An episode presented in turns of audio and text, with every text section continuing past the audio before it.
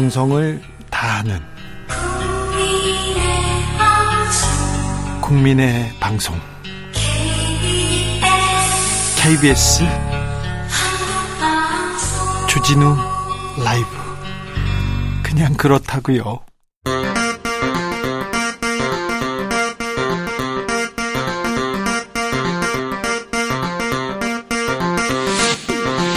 주진우 라이브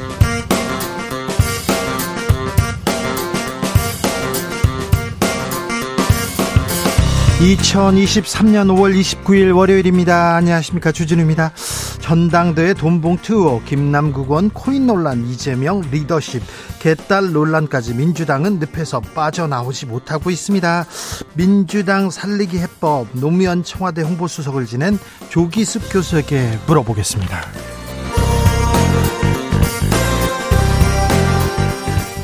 후쿠시마 오염수 시찰단은 귀국했습니다. 오늘은 일본 자위대 함이 우길기 휘날리면서 부산항에 들어왔습니다. 한일 관계는 우리 정세에 어떤 영향을 미칠까요? 정치적 원의 시점에서 짚어봅니다.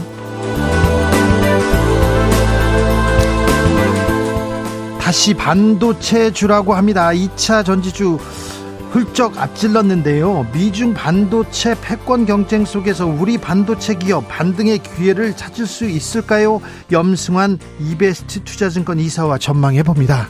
나비처럼 날아 벌처럼 쏜다. 여기는 주진우 라이브입니다. 오늘도 자중차에 겸손하고 진정성 있게 여러분과 함께 하겠습니다. 대체휴일입니다. 오늘도 공휴일입니다. 푹 쉬셨습니까? 잘 노셨습니까? 오늘도 일하는 분들 많더라고요. 저희들처럼. 네, 저희는 뭐 빨간 날도 월화수목금 쉬지 않고 일합니다. 음, 그런데요. 쉬는 거 중요합니다. 잘 쉬어야 잘 놀아야 또 일도 잘 하지요. 또 생각도 펑펑 쏟아 솟아나고요. 자, 내내 잠만 잤더니 피곤하자 그러지 마시고요. 어제는 비가 그렇게 왔는데요. 중부지방 오늘은 그렇게 하늘이 맑고 예쁩니다. 그러니까 좀 걷고 하늘도 보시고 그러셨으면 좋겠어요. 자, 오늘은 자랑 배틀 한번 들어봅니다. 나 이렇게 놀았다. 나 이렇게 쉬었다. 그랬더니 정말 후회 없다. 넌 그래서 좀 그 옆에 있는 사람들 배 아프게 아우 나도 저렇게 좀 계획 짜서 계획 짜서 놀아야지 쉬어야지 그렇게 할 수 있도록 마음껏 자랑해 주십시오. 샵 9730 짧은 문자 50원 긴 문자는 100원이고요. 콩으로 보내시면 무료입니다. 그럼 주진우 라이브 시작하겠습니다.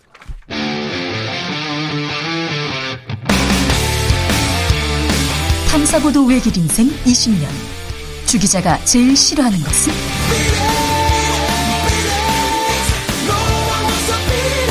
세상에서 비리와 부리가 사라지는 그날까지 오늘도 흔들림 없이 주진우 라이브와 함께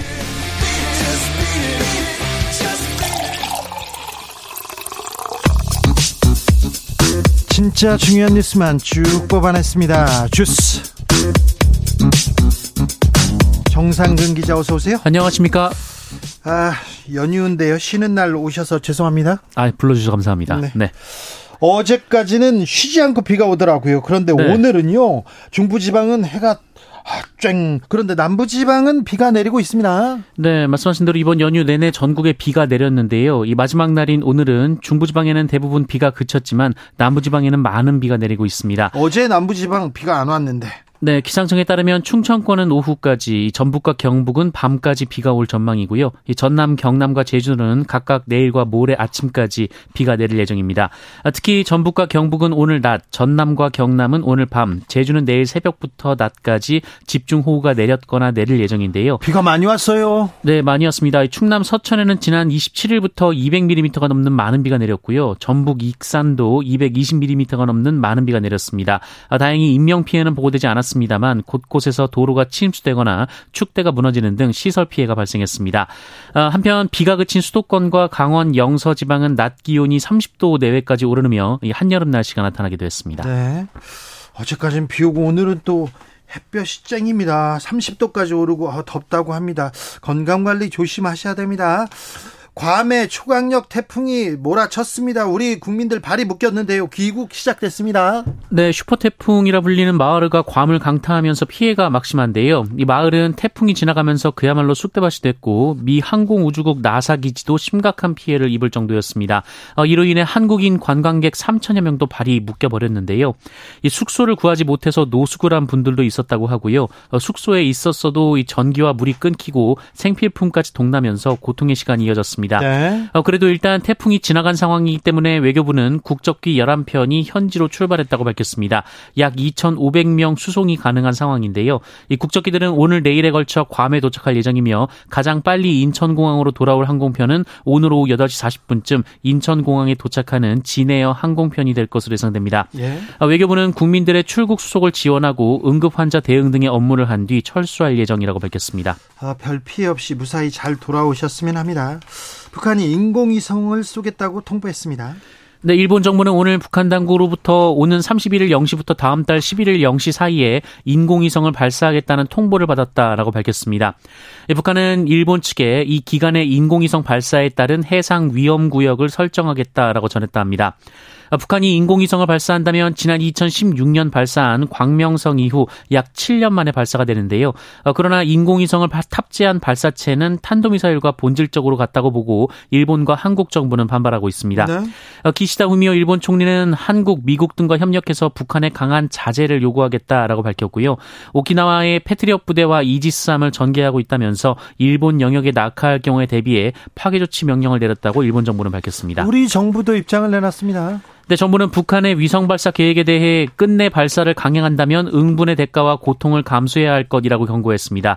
어, 정부는 북한의 위성 발사는 탄도미사일 기술을 활용한 일체의 발사를 금지하는 유엔 안보리 결의에 대한 심각한 위반이라면서 긴밀한 한미일 공조를 바탕으로 단호히 대응해 나갈 것이라고 밝혔습니다. 네.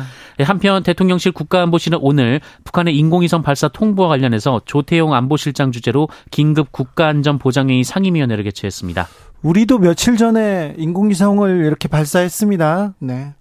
그런데 북한은 그 유엔 안보리에 지금 제재를 받고 있어서 이렇게 얘기하는데 니네들은 쏘면서 왜 우리들은 이렇게 얘기할 수도 있는데 아 북한의 인공위성 발사 이게 7년 만이라고 하죠. 7년 만이라고 하는데 이건 어떤 의미인지 조만간 저희가 깊게 고민해보는 그런 시간 갖겠습니다. 우리는 쏴도 되는데 북한은 왜 안 되는지도 좀 자세히 물어보겠습니다. 일본 해상자위대 호위함이 우길기를 휘날리면서 부산항에 들어왔어요. 네, 일본 해상자위대 호위함 하마기리함이 우기기인 자위함기를 개항한 채 오늘 오전 9시 30분쯤 부산 해군 작전기지에 입항했습니다. 이거 제국주의 상징이고 일본 침략 정쟁의 상징입니다. 지난 정권 때는 우길기는 안 돼. 그래서 군함이 우길기 달고 못 들어왔거든요. 그런데 들어왔습니다. 네, 관련해서 국방부는 일본 함정이 자위함기를 개항한 채로 방한하는 것은 국제적 관례라고 밝힌 바 있습니다. 국방부였어요. 그리고 네. 우길기가 좀 옛날에 제국주의 침략 전쟁 때 그 우길기하고 지금 자유함기가 좀 다르다. 꼭 그 자세히 보면 끝이 좀 다르다 이렇게 얘기하는데 그거는 조금 설명이 맞지 않는 것 같고요. 왜 국방부가 지금 일본 얘기를 그렇게 자세히 설명해야 되는지 그 부분은 좀 이해가 안 갑니다. 후쿠시마 원전 내부에 손상이 심각하다 이런 보도가 나왔습니다. 네, 일본 후쿠시마 제1원자력발전소 1호기 원자로 내부가 심각하게 손상된 사실이 확인됐습니다. 네. 도쿄전력은 지난 2011년 동일본 대지진으로 노심 용융 어, 노심 용융이 발생한 1호기 내부를 지난 3월 수중 로봇을 투입해 촬영했는데요. 그런데요. 사고 이후 처음 이뤄진 조사였는데 어, 당시 바닥에서 1m 높이까지 콘크리트가 소실돼서 철근이 노출됐다는 사실이 판명됐고 원자로 바닥에 구멍이 뚫렸을 가능성이 큰 것으로 분석이 됐습니다. 아니 근데 2011년에 있었던 일인데 이제서야 뭘 조사한다고요? 아니 오염수 방출하기로 해놓고 이제서야 결과를 발표하고 뭐 이제서야 조사를 한다고 처음 바, 조사했다고 이게 뭡니까? 네, 일본 언론 산케이 신문은 도쿄 전력은 원통의 절반 정도만 조사했으나 전체적으로 손상 상태가 비슷할 것이라면서 해결료 잔해 물질이 토대 바닥에 쌓여 있는데 이 만약 대형 지진이 발생하면 토대가 침몰해서 안에 갇힌 방사성 물질이 밖으로 흩어질 가능성이 있다라고 보도했습니다. 원통의 또 절반 정도만 조사했다고요? 그래가지고 근데 제대로 조사도 안 했네요. 도쿄전력 뭐라고 합니까? 네, 도쿄전력은 산케이 신문 측의 가능성이 매우 작은 것이라고 밝혔습니다. 어, 도쿄전력은 원자로 압력 용기는 내진성에 문제가 없고 지지 기능을 잃는다 하더라도 핵 분열이 일어날 가능성은 매우 작다라고 밝혔다고 합니다. 여러분도 잘 아시다시피 산케이 신문은 어, 일본 보수, 일본 극우를 상징하는 그런 신문입니다. 그래서 일본의 이익을 위해서는 웬만하면 보도를 별로 안 해요. 탐사 보도도 안 하고. 근데 일본 보수 신문이 보기에도 이거 문제가 있다. 도쿄 전력 너뭐 하고 있냐 이 얘기를 하고 있습니다. 국민들이 우려하고 있습니다. 오염수에 대해서 우려하는 것은 어, 국민의 국민들 거의 대다수가 그렇게 생각하고 있어요. 그런데 그걸 가지고 뭐 뭐, 뭘 만든다, 괴담이다, 이렇게 얘기하는 것 자체가 조금, 이건 좀 무책임하다고 생각합니다. 아, 오염수 방류를 앞두고 있습니다. IAEA의 최종 조사가 이제 시작됐다고요? 네, 국제원자력기구 IAEA 조사단이 오늘 일본 후쿠시마 제1원자력발전소 오염수 해양 방류에 관한 포괄적 검증을 위한 최종 조사를 시작했습니다. IAEA 조사단은 다음 달 2일까지 5일간 원전 관계자들과 협의하고 후쿠시마 제1원전도 방문할 예정이라고 합니다. 지난번에 뭐 문제 없다는 이런 보고서가 나오지 않았습니까? 네, IAEA의 조사는 이번이 마지막인데요. 앞서 IAEA는 중간 고사 중, 중간 조사 결과 오염수에 대한 일본 정부의 관리 감독에 문제가 없다라는 입장을 밝힌 바 있습니다. 마지막 조사를 하고 결론을 내야 되는 게 이게 과학자들의 역할 아닌가 생각하는데 중간에 이렇게 흘러가지고 중간 조사 결과 이렇게 나오고 우리 검찰에서 중간 수사 결과 발표해가지고 조금 분위기 보고 국민들이 에이 뭐 하고 있냐 그럼 조금 열심히 더 수사하고 아니, 아니 괜찮 겠다 그러면 거기에서 마무리하고 그랬던 예를 보는 것 같아서 조금 우려됩니다. 아, 오염수를 두고 IAEA가 잘 조사를 잘 해야 되는데 그 조사가 이게 믿을 수 있냐 이 부분에 대해서는 계속 의문부호를 남기고 있습니다. 선관위 간부 자녀들 면접에서 최고 점수 받았다고요?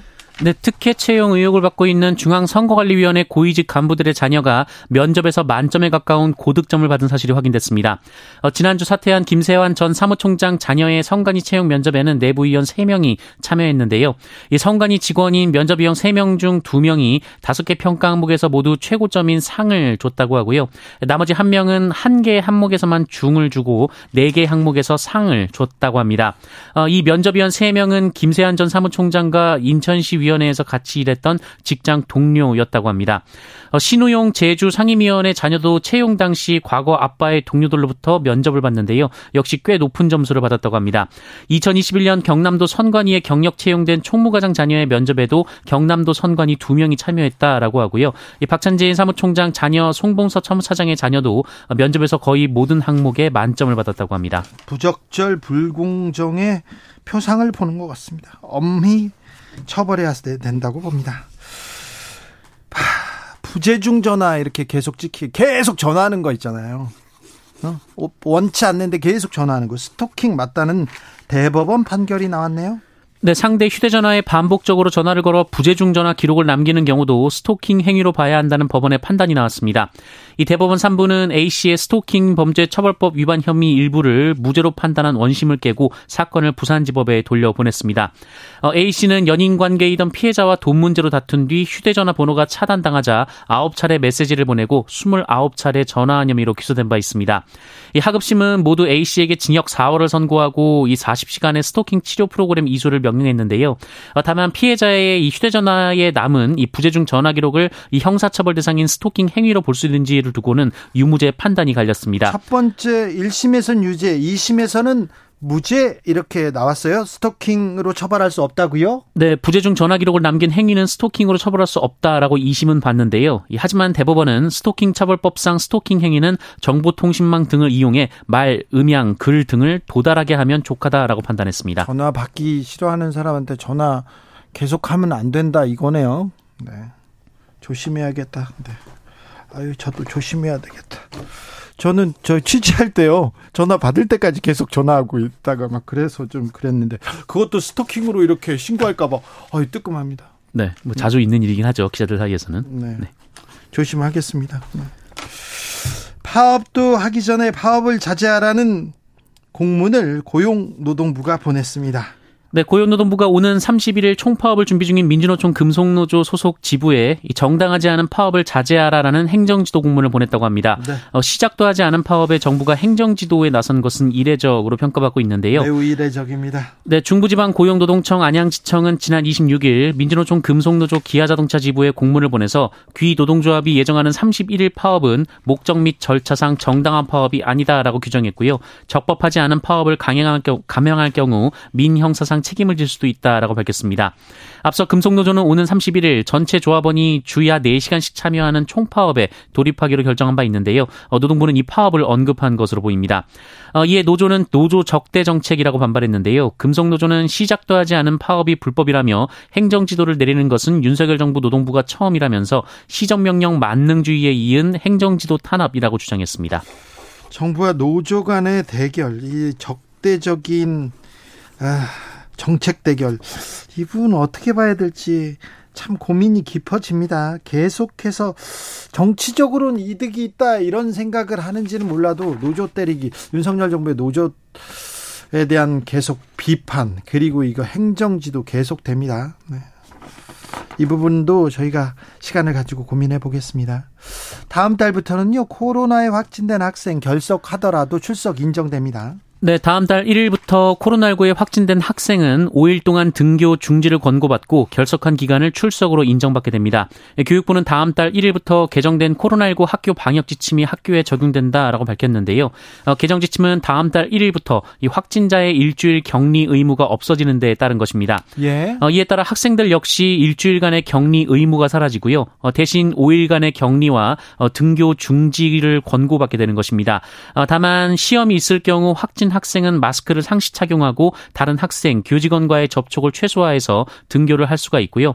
이 학교는 분리 고사실을 마련해서 확진 학생이 시험을 볼 수 있도록 지원해야 합니다. 또한 코로나19 이후 도입된 자가진단 앱 사용은 다음 달 1일부터 중단이 됩니다. 그렇군요.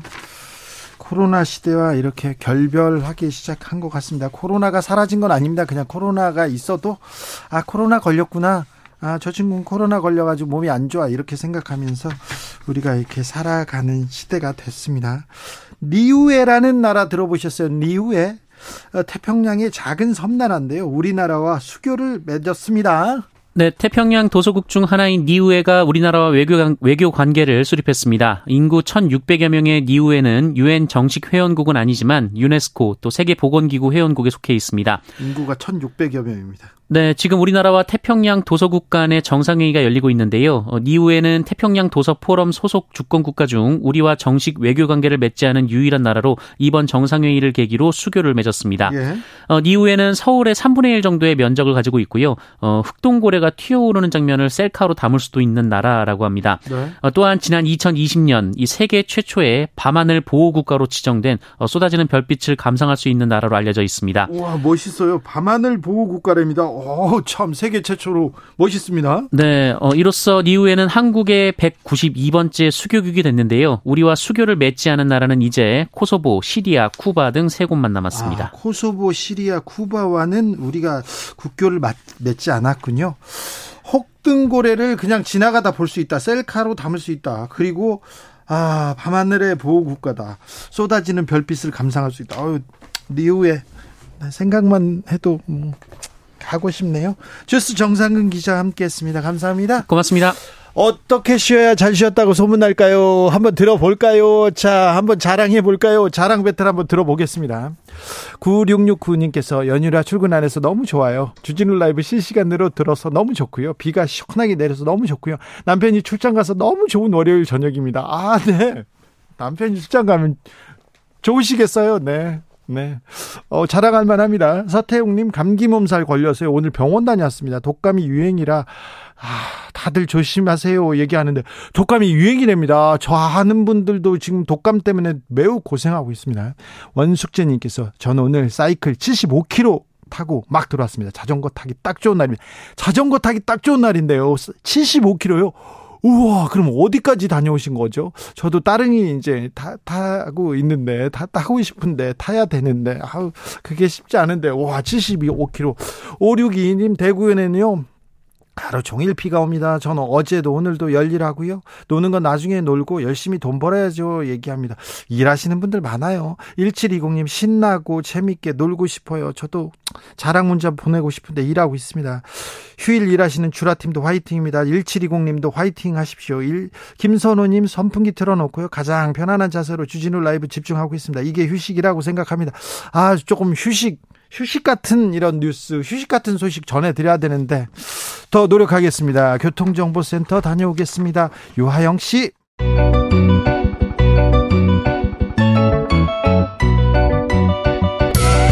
한층 날카롭다, 한결 정확하다, 한편 세심하다, 밖에서 보는 내밀한 분석, 정치적 원의 시점.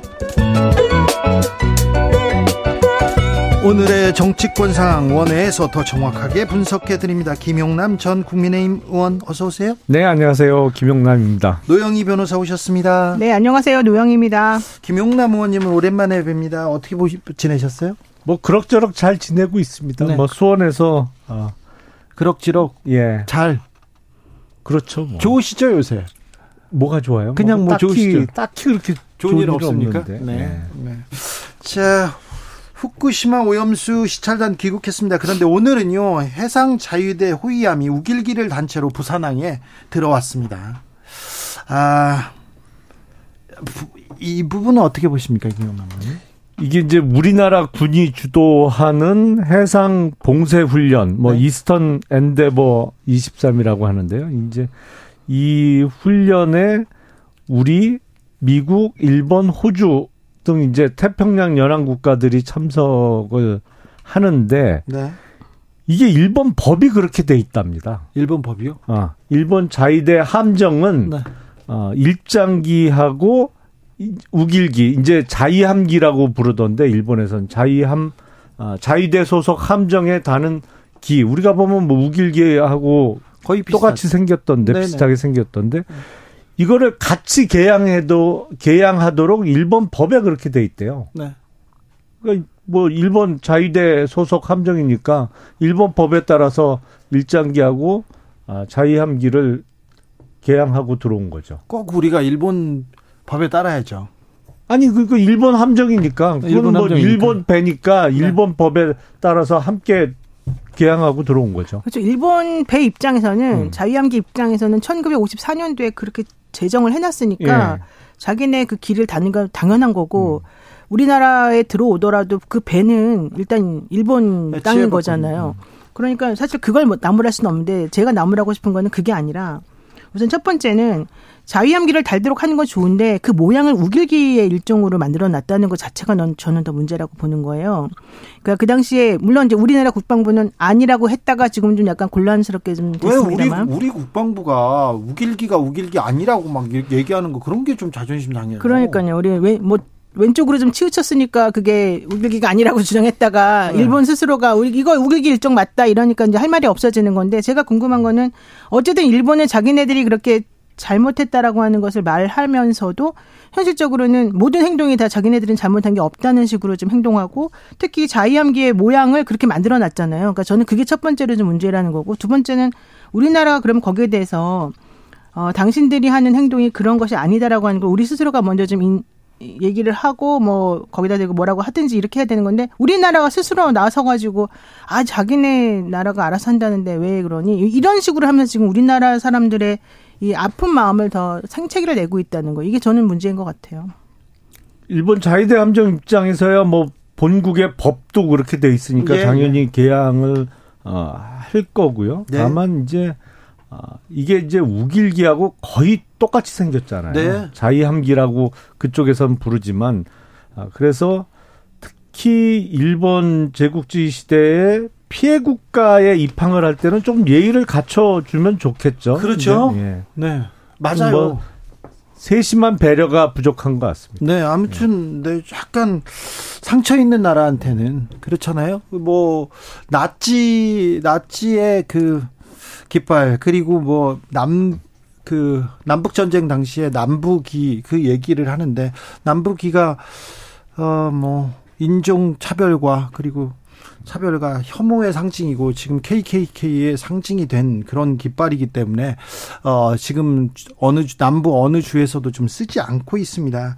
그런 걸 생각해 볼 때 그런 걸 생각해 볼 때 우길기를 단 군함이 부산항에 들어왔다 이 부분에 대해서는 음, 좀 우리 정부의 자세에 대해서 조금 고민하는 사람들이 좀 있습니다. 아, 여야 대표는 밥 먹자 안 된다 이렇게 해서 정책 토론하자 하는데 정책 토론은 할 것 같습니까? TV 토론 형태로 되지 않을까 싶어요. 네. 근데 이런 어, 토론도 좀 자주 했으면 좋겠어요. 만났으면 좋겠어요. 아니 제가 보기엔 TV 토론을 자주 할 필요는 없어요. 그래요? 이게 아무 영향가가 없어요. 그냥 쉽게 말씀드리면. TV 토론하면요? 왜? 왜냐하면 이게 공개된 방송에서 이루어지는 토론은 각자 그 자기 진영의 대표로 나오는 거기 때문에 거기서 양보할 수가 없어요. 네. 그렇잖아요. 그러네요. 각 당의 대- 그렇죠. 대표들이 네. 이게 조용히 만나서 두 사람이 이렇게 협상을 할 때는 뭐 양보할 건 양보하고 얻어낼 건 얻어내고 이게 가능하지만 TV 카메라 앞에서 그 진영의 대표로 나가서 뭘 양보할 수 있겠어요. 그러니까 네. 이거는 그냥 양당의 어, 회동이 야- 대표 회동이 하도 안 되니까 TV 토론 형태로라도 일단 시작하는 의미가 있을지 모르겠습니다만 제가 보기엔 이건 자주 할 필요는 없어요. 왜냐하면 지난번 송영길 대표와 이준석 대표가 TV 토론을 네 번인가 했어요. 네, 몇번 했어요. 뭔 소득이 있었어요. 아, 그런 그런 측면도 있군요. 근데 왜 식사 제한을 원래 하기로 했다가 거절했다가 또 하기로 했다가 또 갑자기 그냥 TV 토론으로 정리하자 이렇게 된 거예요. 아니 그러니까 처음에 김기현 대표가 네. 일단 밥이나 먹자. 먹자고 했는데 네. 이재명 대표가 밥은 친구하고 먹어라. 아, 그리고 정책을 얘기해야지 왜 아, 귀한 시간에 만나서 밥 먹자고 하냐 이렇게 나오니까 그러면 오케이 정책 대화를 TV 토론 형태로 하자 이렇게 돼서 성사가 되는 것 같은데 네. 제가 보기엔 뭐 한 번이면 충분하지 않을까 싶습니다. TV 그러면 토론은. 네. TV 토론은 뭐 한 한 번 하면 됐고 어찌 해야 됩니까? 나 저 여야가 좀 대화를 해야 될 거 아니에요? 제가 정당 생활하면서 느낀 거는 우리나라는 중앙당이 있다 보니까 당 대표가 있고 원내 대표가 있잖아요. 네. 근데 정말 아, 입법과 관련해서 중요한 만남은 원내 대표 간의 협상이에요. 왜냐하면 각종 법률안이나 이런 거는 원내 대표의 몫이거든요. 당 대표는 글쎄요, 뭐 가끔 만나면 돼요. 자주 안 만나도 돼요. 당 대표는 제가 보기에는. 네. 그렇다 하더라도 좀 상징적인 의미는 있죠. 워낙 그 동안에 대통령이 어, 제1야당 대표를 사실은 무시하는 행동을 많이 취했었었는데, 그래도 이제 이렇게라도 당대표 대 당대표끼리 만나서 뭔가 해보겠다라고 하는 걸 보게 되면, 국민들 입장에서 보자면 좀, 어, 뭔가 얘기가 좀 되려나, 합치하려나, 협치하려나, 이런 얘기가 좀 생기는 거잖아요. 근데 뭐 문제는 현실적으로 무엇을 할 수 있을까는 이제 두 번째 문제인 것이고, 일단 이렇게 물꼬를 한번 터보자, 이런 의미, 의미는 있을 것 같아요. 부연 설명을 해드리면 미국 같은 경우에는 그 민주당, 공화당, 뭐 양당 체제입니다만 당 대표라는 자리는 없잖아요. 네, 네, 없어요. 거기는 뭐 중앙당 자체가 없으니까. 그러니까 사실상 모든 협상은 어 플로 플로 리더라고 하는 원내 대표들끼리 만나서 다 하는 거죠. 네. 우리나라 국회도 입법과 관련한 주요 협상은 사실상 원내 대표의 몫이에요. 그런데 대표의 권한이 워낙 세지 아, 않습니까? 그건 공천 때. 공천 때문에 그렇잖아요. 그러니까 또 총선 앞두고. 아니 그러니까 공천을 뭐 양당 대표가 모여서 노- 논의할 일은 아니잖아요. 각 당에서 알아서 하면 되는 거죠. 네. 제가 봤을 때좀 이따가 이게 또 깨질 가능성도 좀 있어 보입니다. 솔직히 말해가지고. TV 토론이요? 예, 왜냐면 지금 좀 이- 분위기가 그래요. 분위기가 안 좋고 또 사실 어느 분이 좀 별로 썩 내키하지 않는다는 얘기도 들리고 그래서 네. 지금 실무회의가 구성되지도 않았다. 뭐 여당에서 는 얘기 아직 회신도 없다 이런 얘기를 하는 걸 보게 그럼 되면 다시 원점으로 네, 원점으로 돌아가서 밥. 먹는 모임으로 다시 논의해야 되나요? 수도권에 있는 국민의힘 이렇게 의원이나 의원을 노리는 사람 입장으로는 이렇게 여와 야가 그냥 기관차처럼 폭주한 기관차처럼 그냥 서로 달리기만 해요. 어? 거리를 두고 계속해서 대화를 안 합니다. 그럼 유리합니까?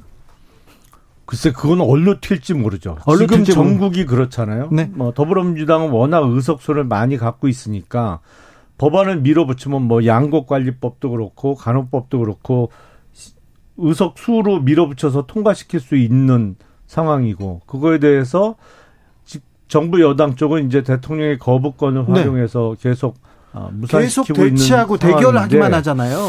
이게 글쎄 어느 쪽으로 어, 비난의 화살이 더 쏠릴지는 지금 근데 국민의힘이나 음. 정부 여당은 이렇게 차라리 대화 안 하고 정치 안 풀고 이렇게 가는 게 거부권 행사하면서 이렇게 대결하는 게 더 유리하니까 지금 계속 그렇게 드라이브 하는 거 아니에요? 아니 그거 거꾸로 더불어민주당이 협상도 안 하고 계속 밀어붙여서 그냥 숫자로 계속 밀어붙이는 게 그 대통령의 거부권 행사를 유도하는 게 내년 총선에 유리하다라는 판단하에 이렇게 밀어붙인다고 볼 수도 있죠. 왜 여당하고 음. 야당의 역할을 자꾸 반대로 말씀하세요? 현실적으로 여당이 이렇게 하면 야당이 숫자가 많든 적든 간에 야당이 합치, 협치를 이끌어내고 뭔가 좀 같이 얘기를 해보자라고 장을 마련해 주는 건 여당의 역할이잖아요. 근데 그런 거는 하나도 안 하면서 야당은 무조건 숫자 많으니까 니네가 만들어 하냐 이렇게 말하는 거는 말이 안 돼요. 지금 현실적으로 야당이 특별히 자기 만들어 하는 것도 한 개도 없어요. 지금 제일 큰 문제 문제가 뭡니까? 뭐 노란봉투법이니 간호법이니 양국관리법이니 좀 있으면 집시법, 집시법까지 난리를 치겠지만은 뭐 하나라도 예를 들면 야당이 뭔가 좀 통과시키려고 하면은 전부 다 대통령이 브레이크를 다 걸어주잖아요. 이런 상황에서 하나도 지금 해결되고 있는 게 없는데 야당한테 니네가 그냥 이거 상황을 지금 즐기고 있냐 이렇게 말한다는 건 좀 타당하지 않죠. 아, 우선 대통령실에서 신임 박광원 원내대표와 만나자 이제 여야 원내대표단 회동을 했는데 사실상 민주당에서 거부를 해서 무산된 상황이고 그리고 민주당에서 지금 밀어붙이고 있는 법안들은 하나같이 논란이 엄청나게 많이 생길 수밖에 없는 법안들이잖아요. 그게 뭐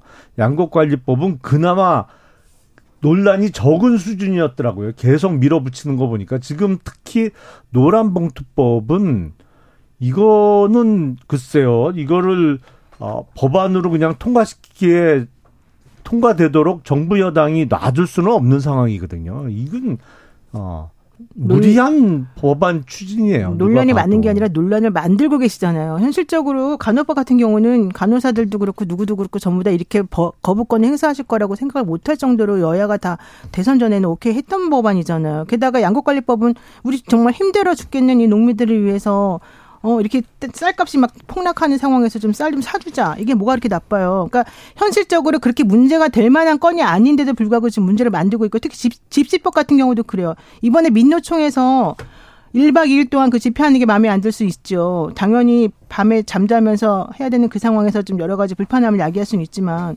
그렇다라고 해서 지금 예전에 집시법이 무슨 의미로 지금 그 당시에 이 헌법 불합치가 이루어졌었는데 이걸 가지고 또 이렇게 만들어요. 그러니까 현실적으로 게다가 박강원 원내대표한테 밥 먹자 그러면 당 대표는 뭐가 됩니까? 당연히 민주당 입장에서는 그거를 거부할 수밖에 없는 거죠. 그러니까 전체적으로 봤을 때 사실은 대통령이 조금 마음을 좀 더 넓게 좀 품을 좀 크게 가지시고 이렇게 임했으면 하나도 문제가 안 될 것들인데 지금 다 이렇게 되는 거잖아요. 아니 모든 걸 대통령이 저 양보하고 풀어야 된다는 주장은 조금 어 지나친 것 같고 그 쌀값이 왜 떨어지고 있겠어요? 사실은 쌀이 수요에 비해서 지금도 공급이 넘치기 때문에 쌀값이 떨어지는 건데. 네. 근데 왜 외국에서 사들이는 건 나, 많아요, 아니, 이거를 네. 더, 어, 쌀 농사를 짓기만 하면 무조건 사줄 수 있도록 하면 공급이 계속 늘어나죠. 그러니까 이거는 시장 원리와도 맞지 않고 간호법 말씀을 하셨습니다만 사실은 그 의사협회나 간호조무사, 요양보호사 다 반대해요. 의료계에 종사하는 다른 직역에 있어서도. 그러면 이런 갈등을 조정을 해야지. 왜냐하면 거기서 어, 문제 조항이라고 지적하는 부분이 있거든요. 다른 그 의료 단체 쪽에서 이런 거를 아, 심으로 심으로 밀어붙일 일은 아니고 문재인 전 대통령 사저 앞에서 밤샘 시위할 때 이거 못하게 해달라고 한 것도 민주당이잖아요. 근데 민노총에서 1박 2일로 저 술 마시면서 하는 시위는 그냥 놔둬야 됩니까, 그러면? 그때 못하게 한 거는 그 앞에서 밤새워서 농생한다, 농성을 한다고 못하게 한 게 아니라 그 상황에서 불법적이고 위법적인 행동을 했기 때문에 문제가 됐던 거죠. 그리고 쌀은 뭐 남아도는 걸 사는 게 아니에요. 지금 쌀은 그런 문제가 되는데 왜 수입량은 또 점점 늘어나고 있습니까? 시장 논리를 여기다 갖다 대면서 정확하게 그러면 분석을 해가지고 뭐가 문제인지 여당하고 야당이 합의를 해가지고 정리를 해줘야죠. 아무것도 안 하고 무조건 보이콧을 하니까는 야당에서 이렇게 밀어붙일 수밖에 없는 거죠. 양국관리법은 조금 그 네. 시간적으로 경과된 그 감은 있습니다만 네. 지금도 시장 격리 조치를 많이 합니다. 지금 쌀 이제 수매해서 시장 격리라고 표현하죠. 그냥 창고에다가 처박아 놓는 거예요. 네. 사실은 보관비가 더 들어요. 지금도. 아, 이거 5년씩 묵혀놓는데. 네. 저는 저는 농부의 아들이니까 여기에 대해서는 좀 할 말이 있는데 아, 저는 저희 식량 주권을 떠나서 식량 주권 얘기를 떠나서 만약에 쌀 농사를 짓지 않으면 또 약이 될 수 있는 문제들이 또 있으니 이 부분은 또 아, 다른 고민이 또 필요한데 여기까지만 하겠습니다. 이 논란에 대해서는 자, 음, 김용남 의원님, 예. 네 최근 민주당 돌아가는 거 어떻게 보십니까? 그냥 재밌게 보고 있습니다. 재밌어요. 예. 좋죠. 보면. 아니, 뭐 좋지는 않아요. 한, 좀 한심해 보이죠. 한심합니까? 네. 왜, 왜요? 민주당이 한심하면, 뭐, 국민의힘은 좀, 아니, 근데 전체적으로 우리나라 정치의 어떤 퇴행을 지켜보는 게 그렇게 썩 좋은 일만은 아니죠. 그렇죠. 참 별일이 다 생긴다. 뭐 이런 생각은 들어요. 네네. 특히 김남국 의원의 코인 투기와 관련해서는 참 저런 일도 생기는구나. 뭐 이런 생각이 듭니다. 네. 어, 민주당에서 그런데 코인 논란, 그리고 돈봉투 논란 있는데, 이 문제를 좀 깔끔하게 해결하는 모습, 그리고, 아, 이게 잘못했다, 이걸 가지고 쇄신하는 모습, 이렇게, 어, 좀 해결하는 모습을 제대로 보여주지 못하는 것이, 어, 더 큰 문제다, 이런 지적은 계속 나옵니다. 아, 그거는 뭐 생각 있는 분들은 다들 말씀을 하고 계시죠. 뭐 표현 그대로 어 조국의 강도 못 건는데 남국의 바다에 빠졌다. 뭐이 이 표현이 적절한 것 같고요.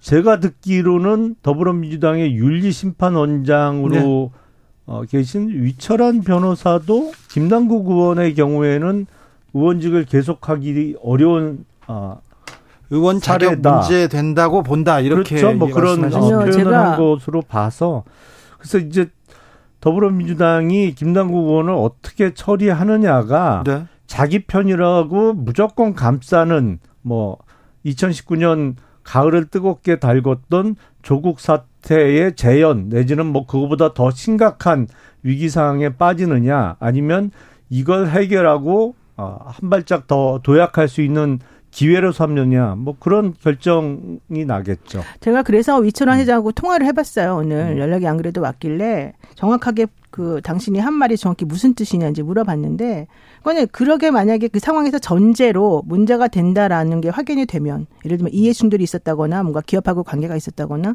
이런 종류의 문제가 있다는 게 확인이 되면 당연히 그거에 대해서는 국회의원이니까 여기에 대해서 문제를 삼고 뭐 정말 뭐 제명이든 뭐든 할 수도 있겠다. 그렇지만 지금 현재는 그게 아니라는 거잖아요. 그러니까 전제로 전제로 그러니까 전제가 깔려 있는 상황에 대한 얘기 정확히 하고 난 다음에 그에 상응하는 거는 공정하게 해- 공정하게 해야 된다는 의미였던 얘기인 것이고요. 지금 현재 김남 국 의원 얘기 자꾸 여러분들이 하시는데 제가 궁금한 게 그겁니다. 코인을 투자하는 것이 지금 불법이 아니라고 하는 상황이면은 코인 투자한 것만 가지고 뭐라고 할 수는 없어요. 그러면 뭐가 문제냐? 국회의원인데도 공직자가. 불구하고 음. 그 시간에 의정 활동을 하지 않고 뭐 코인에 투자하는 것 때문에 너무 시간을 많이 뺏었다거나 문제가 있었다거나 그러면 그거는 비난받을 수가 있어요. 네. 그래서 이번에 문제된 게 저는 그 부분이라고 생각하고 그 부분에 대해서는 비난받을 수 있다고 봅니다. 네. 그런데 예를 들면 김남국 의원이 그렇게 한 것이 막 여러 아주 엄청나게 많은 거든지 아니면은 그게 정말 국회의원으로서 해선 안 되는 기업과의 이해관계를 뭐 이렇게 상황에 가- 상황에 봐가지고 봤을 때 뭐가 문제가 있다라든지 이런 게 드러난 게 있으면 확인이 되는 거지 지금은 조사를 하고 확인을 하는 단계이기 때문에 아직까지 그런 게 드러나지 않은 인- 상황이라고 한다면 우리가 전제를 깔고 그게 위법이라면 문제가 된다 하지만 아직까지는 상황을 파악하는 단계이니 좀 지켜보자 이게 맞는다는 거예요. 그래서 민주당의 실제 고민이 거기 있습니다. 근데 지켜보자. 검찰 수사를 지켜보자. 검찰 수사 속도가 안 나요. 그러니까 일부러 검찰이 지금 제가 보기에는 좀 속도를 본인들이 원하는 방향으로 조금 조절하는 것도 있을 수가 있는 것 같고 또 하나는 지난번에 사무처에서 공개를 했잖아요. 국회의원실에 누가 드나들었는지를 그 사람이 어느 국회의원들을 찾아갔었는지를 확인해 봤더니 김남국 의원 아예 없었다는 거잖아요. 위메이드라는 회사의 네, 사람들입니다. 그런 식으로 예를 들면 아직까지는 밝혀진 게 없다는 거예요. 제- 저는 만약에 그게 김남국 의원이 그 회사하고 무슨 관계가 있다는 게 밝혀진다거나 정말로 문제가 있다는 게 확인이 되면 당연히 제명하고 이거 돼야 되지만 지금은 아직은 시기상조라는 거죠. 아니 그게 이제 관점의 차이예요. 왜냐하면 아, 김남국 의원이 그 위메이드라는 회사와 깊게 관련이 있다. 아니면 위믹스 코인을 무상으로 아니면 상장 전에 아주 저렴한 가격으로 받은 게 드러나면 그건 이제 범죄의 문제고 사법적 그 단죄를 받아야 되는 범죄가 드러나는 수준이고 지금 드러나 있는 사실 이미 밝혀진 사실 그러니까 아 아주 다량의 코인을 보유하고 있으면서 이게 상임위 회의 시간에도 거래가 이루어졌고 뭐 인사청문회 중간중간에도 거래를 했고 더군다나 LP라고 하죠. 어, 유동성 공급자, 리퀴더티 프로바이더 역할까지 하면서 거기서 커미션을 챙겼다. 이건 지금 드러나 있는 사실이잖아요. 커미션을 챙겼다가요? 아니, LP는 당연히 수수료를 받은 거죠. 어, 그건 뭐 드러나 이자나 있는 수수료 이자라고 예. 볼수 예, 있죠. 이자율이라고 어, 그거는 그러는데. 뭐 드러나 있는 사실이죠 이미. 그러면 많은 국민들 이 생각하는 거는 이미 드러난 사실만 갖고도 국회의원직을 유지하는 게 부적절하다고 생각하는 국민들이 많이 계신 거예요. 근데 민주당은 여기서 범죄 수준, 수준까지 밝혀지지 않으면 이거는 어, 뭐 제명할 일이 아니다라는 것은 이제 그건 민주당의 생각인데 그건 국민들이 동의하기 어려울 거예요. 8029님께서 정말 웃겨요. 음. 솔직히 정보가 없는데 어떻게 그렇게 살 수가 있어요? 이렇게 물어보고요. 레벨님께서는 코인이 왜 도박입니까? 가상화폐 투자입니다. 개인 투자입니다. 이렇게 얘기합니다. 그런데 김남국 코인 논란은 어, 해결김이 보이지 않고요. 팬덤 정치 충돌로 다시 이어집니다. 여기에 민주당의 고민이 있습니다. 사실 민주당 입장에서는 지금 계속해서 비명 뭐 침명하면서 개딸이라고 불리우는 그런 강성 지지자들이 이제 비명 의원들에게 공격을 하는 것이 문제다 이런 얘기를 하는데 오늘 그 위철한 협회장도 그렇게 위철한 위원장도 그렇게 말했어요.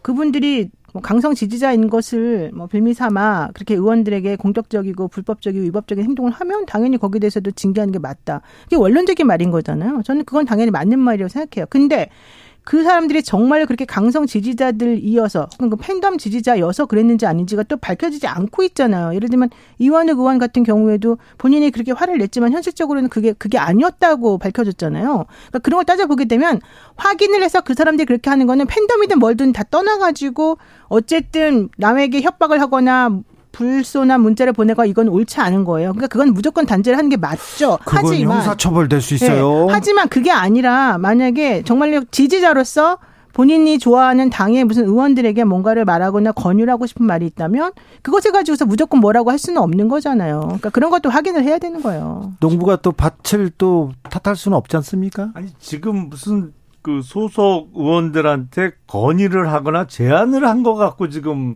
문제 삼는 건 전혀 아니잖아요. 네. 그러니까 어, 아주 거친 욕설 내지는 위해를 가할 듯한 협박, 네. 뭐이 수준까지 나가고 있기 때문에 그 문제를 삼고 있는 거지 무슨 제안을 한다고 그거를 잘못됐다고 하는 사람은 아무도 없죠. 그러니까 강성 지지자 여서가 아니라 그거 잘못된 행동을 했기 때문에 처벌을 받는 거는 맞는 말이고 대신에 그것을 강성 지지자들의 행태라고 이렇게 자꾸 프레임 씌우는 건 옳지 않다는 걸 말하는 거예요. 강성 지지자들이 조직적으로 하고 있는 거 아닌가요? 사실상. 자, 뭐 강성 지지자들을 탓할 게 아닌데 음. 강성 지지자들을 이용하려는 세력이 있는 거는 같아요. 그런데 그 부분을 민주당에서 그게 계속 계속 화두가 된다. 이거는 조금 문제가 있어 보입니다.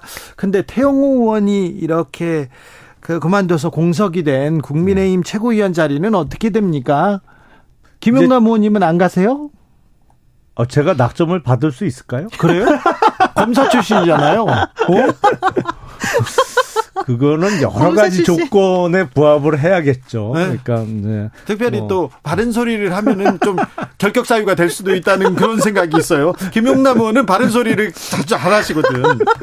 자, 윤 대통령 부부가 SBS TV 동물 농장에 깜짝 출연했습니다. 이걸 가지고도 감론을박 이어지는데 이거는 어떻게 보셨습니까?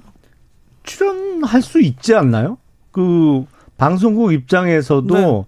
대통령 부부가 출연하는 것 자체가 뭐 시청률도 높일 수 있고 네. 사실은 이런 감론을박이 나온다는 것 자체가 방송국 입장에서는 사실은 싫지 않은 일이잖아요. 그럴까요? 그럴 것 같은데요. 네. 네. 아 근데 지난번에 아니, 네. 뭐 어떤 예능 프로나 이런 데 정치인들도 간혹 출연을 했습니다만 현직 대통령은 이 그 수준은 이미 넘은 거죠. 왜냐하면 여당의 대표가 아니고 예. 대한민국 대통령이잖아요. 그러니까 어느 나라든 대통령이 어떤 어 다른 모습 그러니까 공식적이고 어떤 아 정치 행위를 하는 뭐 이런 그 권력 행사를 하는 모습 이외에 좀 소프트한 장면을 내보내는 방송은 뭐 얼마든지 나올 수 있는 거 아닌가요? 아니 근데 지난번에 음. 2022년 4월 달인가요? 유재석 씨가 하는 음. 유퀴즈? 네. 유퀴즈라는 프로그램에 나오셨다가 한 번 엄청나게 골, 음. 곤욕을 좀 치르지 않으셨었습니까? 그 당시에?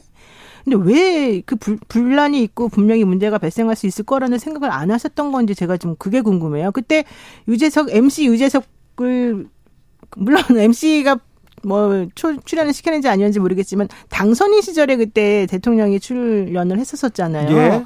그래가지고 한번 그 프로그램을 없애내까지 말이 많았었어요. 그리고 그 이후에 그 프로그램에 정말로 시청률이 엄청나게 떨어진 걸로 제가 얘기를 들었는데 이번에 동물농장 나가면서 물론 반려견을 많이 키우시고 반려묘를 사랑하시니까 뭐 방송사 입장에서는 그럴 수도 있습니다만은 또 본인이 만약에 예전에 그런 곤욕을 치른 사람이라고 한다면 아 나는 안 할게 이렇게 좀 거절하셨어야 되는 게 맞다 나는 그 생각을 하거든요 오히려 아니 근데 윤석열 대통령이 곤욕을 치른 게 뭐가 있나요? 윤석열 대통령이 치렀다는 게 아니라 그 프로그램에 출연한 네. 것으로 아니 이거를 그 이제 윤석열 대통령을 싫어하시는 분들은 뭐 개인적으로 반감을 가질 수 있, 겠지만 네.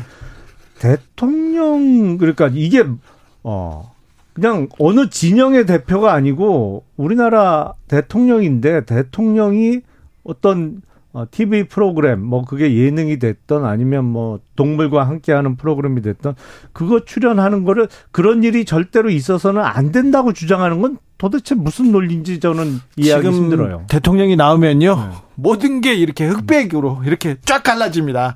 찬반으로 쫙 갈라지고요. 아, 홍해인가요? 뭐 네.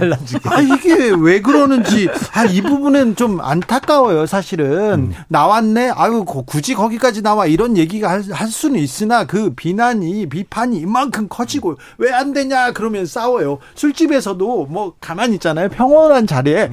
윤석열 대통령 얘기 딱 던지잖아요. 그럼 쫙 갈라져서 싸웁니다. 이거 어떻게 해야 될지. 어휴, 이 부분. 이재명 대표 얘기 꺼내도 쫙 갈라집니다. 그러니까요. 그러니까요. 이 부분은 어떻게 해야 되는지 양극화 참.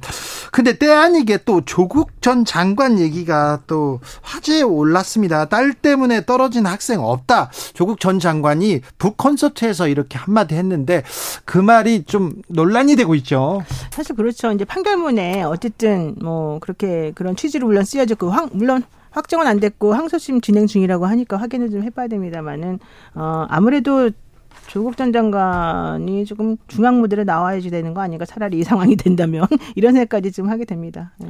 이 얘기가 이게 논리적으로 성립할 수 있는 얘기인가요? 아니면 조민 씨가 정원 외 입학으로 들어갔던 건가요? 의전원을? 아, 그건 아니고 누구 한 사람이 들어가면 다른 사람은 떨어진 거죠. 그게 아니라 그 네. 당시에 그 뭐 표창장이든 뭐든 이런 음. 것이 끼치는 그 부분이 그 영향 미친 부분이 그 당락과 관련된 부분이 아니었다는 이거인 것 같아요. 아니 그러면 지금 조국 전 장관의 부인인 정경심 교수는 왜 청을 살고 있는 거예요? 이게 논리적으로 말이 안 돼요. 조국 전 장관의 말은. 아, 근데 말이 이, 이 말이 나오면 논란이 되는데 왜 이게 갑자기 또 튀어나왔을까요? 왜 이 그리고요.